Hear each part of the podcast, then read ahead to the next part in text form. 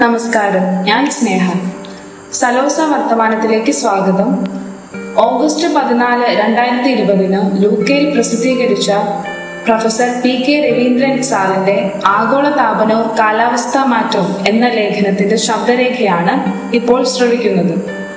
ചൂട് കൂടിക്കൊണ്ടിരിക്കുകയാണ് ഭൂമിയിൽ എല്ലായിടത്തും കരയിലും കടലിലും അന്തരീക്ഷത്തിലും. ലോകമാകെ താപനിലയിൽ വർധനമുണ്ടാകുന്ന ഈ പ്രതിഭാസത്തെയാണ് ആഗോള താപനം എന്ന് പറയുന്നത്. വ്യവസായവൽക്കരണ കാലത്തെ താപനിലയേക്കാൾ ഒന്ന് പോയിന്റ് ഒന്ന് പൂജ്യം ഡിഗ്രി സെൽഷ്യസ് കൂടുതലാണ് ഇന്നത്തെ താപനിലയെന്ന് പഠനങ്ങൾ കാണിക്കുന്നു. ഇന്ത്യൻ കാലാവസ്ഥാ പഠന വകുപ്പ് പറയുന്നത് നമ്മുടെ താപനില ഒരു നൂറ്റാണ്ട് മുൻപത്തേതിനേക്കാൾ പൂജ്യം പോയിന്റ് ആറ് പൂജ്യം ഡിഗ്രി സെൽഷ്യസ് വർദ്ധിച്ചിട്ടുണ്ടെന്നാണ്. ആഗോള താപനത്തിന്റെ ഫലമായി കാലാവസ്ഥയിൽ ഗണ്യമായ മാറ്റങ്ങൾ ഉണ്ടാകുന്നു ഇക്കാരണത്താൽ കാലാവസ്ഥാ വ്യതിയാനം ആഗോള താപനം എന്നീ പദങ്ങൾ ഏതാണ്ട് ഒരേ അർത്ഥത്തിലാണ് ഇന്ന് പ്രയോഗിക്കപ്പെടുന്നത്. കാലാവസ്ഥാ വ്യതിയാനം പരിസ്ഥിതി ശാസ്ത്രജ്ഞന്മാരുടെ ഭാവന മാത്രമാണെന്ന് പുച്ഛിച്ചിരുന്ന രാഷ്ട്രീയ നേതൃത്വങ്ങൾ ഉണ്ടായിരുന്നു. എന്നാൽ ആഗോള താപനവും കാലാവസ്ഥാ വ്യതിയാനവും വസ്തുതയാണെന്നും ലോക അതിന്റെ ഭവിഷ്യത്തുകൾ അനുഭവിച്ചു തുടങ്ങിയെന്നും എല്ലാവരും മനസ്സിലാക്കി കഴിഞ്ഞിരിക്കുന്നു. സ്വാഭാവിക കാരണങ്ങളാലല്ല ഇത് സംഭവിച്ചത്.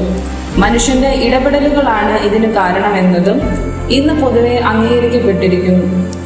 കൂടുതൽ മനുഷ്യരുടെ മെച്ചപ്പെട്ട ജീവിത സൗകര്യങ്ങൾക്കും കുറെ പേരുടെ ആഡംബരങ്ങൾക്കും വേണ്ടി മനുഷ്യൻ നടത്തിവരുന്ന പ്രവർത്തനങ്ങളുടെ അനന്തരഫലമാണ് ആഗോളതാപനം എന്നതാണ് ആ തിരിച്ചറിവ്.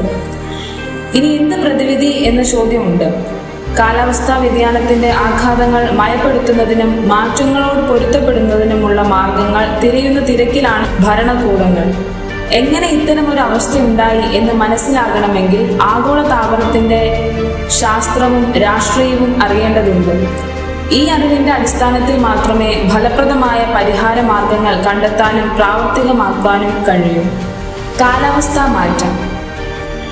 കാലാവസ്ഥയിൽ ഗണ്യമായ മാറ്റം ഉണ്ടായതായി പലരും പറയുന്നു. ഏതാനും ദിവസങ്ങളിലെ താപനില വ്യത്യാസമോ വർഷപാതത്തിലെ വ്യതിയാനമോ കാലാവസ്ഥാ വ്യതിയാനമായി കണക്കാക്കപ്പെടുന്നില്ല. സാധാരണ മൂന്ന് ദശകമടങ്ങുന്ന ചാക്രിക കാലഘട്ടത്തിൽ ഉണ്ടാകുന്ന മാറ്റമാണ് പരിഗണിക്കപ്പെടുക. താപനിലയിൽ വർധനവ് വന്നതായി എല്ലാവരും അംഗീകരിക്കുന്നു. വർധനവ് ഏക സമാനമല്ല എങ്കിലും എല്ലാ പ്രദേശങ്ങളിലും വർധനമുണ്ടായിട്ടുണ്ട് കാലവർഷത്തിന്റെ പ്രകൃതത്തിൽ മാറ്റമുണ്ടായിട്ടുണ്ട്. അതിവൃഷ്ടി പലപ്പോഴും സംഭവിക്കുന്നു. ഇന്ത്യൻ നഗരങ്ങളായ മുംബൈ ബംഗളൂരു ചെന്നൈ എന്നിവിടങ്ങളിൽ ഉണ്ടാവുന്ന അതിവൃഷ്ടി ഉദാഹരണമാണ്. ചുഴലിക്കാറ്റുകളും മർദ്ദവ്യതിയാനങ്ങളും വിനാശകരമായ അളവിൽ വർദ്ധിച്ചിരിക്കുന്നു. മേഘവിസ്ഫോടനം കാട്ടുതീ താപവിസ്ഫോടനം താപതരംഗങ്ങൾ സൂര്യതാപം തുടങ്ങിയ പ്രതിഭാസങ്ങൾ കൂടുതലുണ്ടാകുന്നു. കേരളത്തിൽ തന്നെ ആയിരത്തി തൊള്ളായിരത്തി അറുപത്തി ഒന്നിന് ശേഷം മഴയിൽ കുറവ് വന്നതായി കാണുന്നു. കാലവർഷം ആദ്യ മാസങ്ങളിൽ കുറയുകയും രണ്ടാം പകുതിയിൽ കൂടുകയും ചെയ്യുന്നു. മഴയുടെ മൊത്തം അളവിൽ ഗണ്യമായ കുറവില്ലെങ്കിലും മഴ ദിവസങ്ങളുടെ എണ്ണത്തിൽ കുറവ് കാണുന്നു. കഴിഞ്ഞ ഒരു നൂറ്റാണ്ടിനിടയ്ക്ക് അന്തരീക്ഷ താപനിലയിൽ പൂജ്യം പോയിന്റ് ആറ് അഞ്ച് പൂജ്യം ഡിഗ്രി സെൽഷ്യസിന്റെ വർധനവ് ഉണ്ടായി.